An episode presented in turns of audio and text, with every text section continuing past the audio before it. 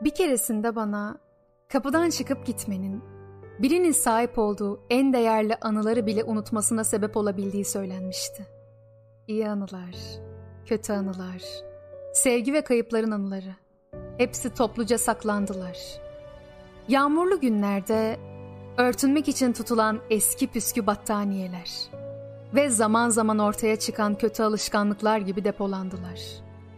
Ya da bir arkadaşının kalbini bıraktığı son yerdeki buruşuklukları hala taşıyan omzuna başını yaslamanın hissettirdiği gibi.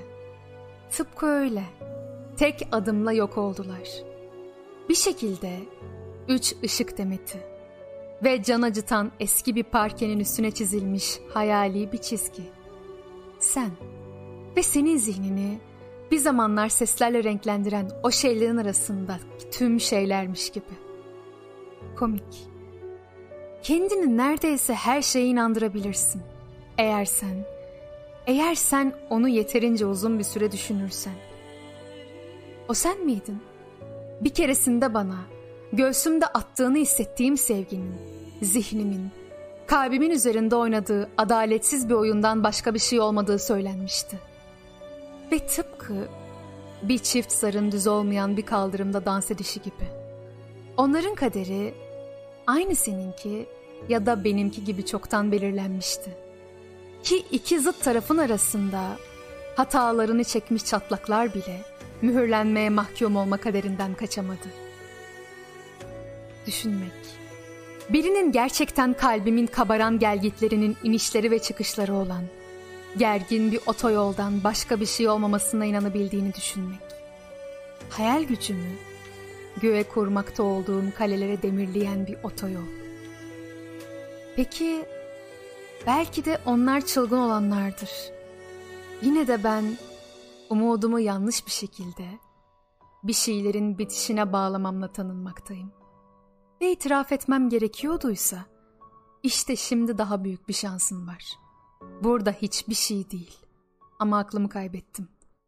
Öyleyse sanıyorum bu şekilde olması daha iyi.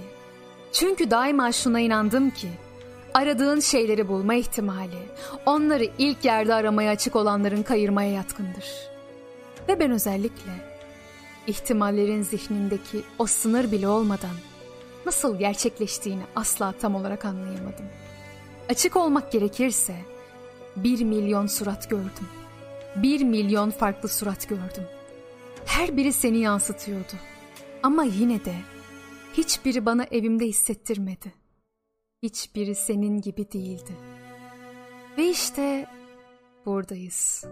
Ve ben belli belirsiz ve garip bir şekilde senin çizginin izini sürebiliyorum. Seni tutmanın nasıl bir his olduğunu hatırlayabiliyorum. Sonsuzluk gibi gelen bir süre boyunca gözlerine boş boş bakmanın nasıl olduğunu hatırlayabiliyorum. Bunu nasıl unutabilirim? Bunu asla unutmam. Asla unutamam. Seni asla unutamam.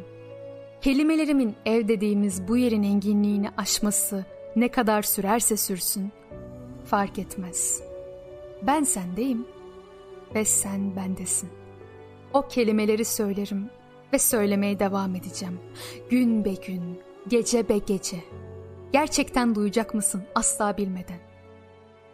Burada zamana yer yok. Yalnızca seni bulduğumu düşündüğüm, üst üste binen anlar var. Senin nefesini duyduğumu düşündüğüm anlar. Kalbini hissettiğim anlar. O, benimkinin sondan bir önceki hayatta bıraktığımız adımların tekrar izini sürmesini sabırla beklediği sırada, gözlerimiz kapanmadan önce, büyük bölünmeden önce. O dururken, kendimi yeniden o kapı aralığında buldum. İki ayağım da içeride ve kalbin kolumda. Ama bu sefer yürümeye cesaret edemiyorum. En azından henüz değil. Son bir bakış atıp o kişinin sen olduğunu görene kadar değil. O kişinin hep sen olduğunu. Kalbimiz o eski kırılgan parkelerde dağılmış.